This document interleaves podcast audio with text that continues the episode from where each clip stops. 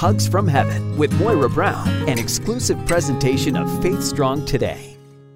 You are the woman of God among girls heading right, Oswald Chambers wrote in a letter to his wife Biddy in 1915. He died just two years later at 43 when his lungs hemorrhaged after surgery for a ruptured appendix. During the First World War, Oswald Chambers led a revival amongst British troops at a YMCA camp in Egypt. It seemed an untimely, questionable providence that he would be buried there, leaving a wife and young daughter, as well as a widening sphere of influence with his biblical teaching. A friend wrote Mrs. Chambers left homeless without means of support and with a small daughter to educate, started absolutely from scratch.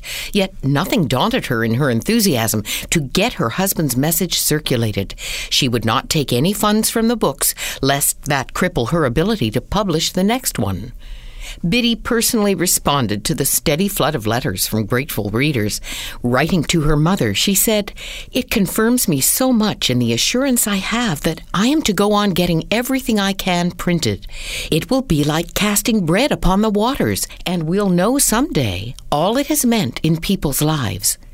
Every day she took her shorthand notes of Oswald's messages and transcribed them on her typewriter. Her name didn't appear in any of the 30 books she published, except for her initials, BC. My Utmost for His Highest was popular from first publishing in October 1927 and has never been out of print. Michelle Ule provides the inspiring story of Gertrude Annie Hobbs Chambers, the woman who overcame incredible odds, making life out of nothing to serve serve God and His kingdom.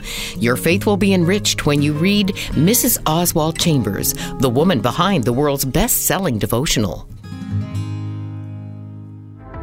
This has been Hugs from Heaven with Moira Brown, an exclusive presentation of FaithStrongToday.com.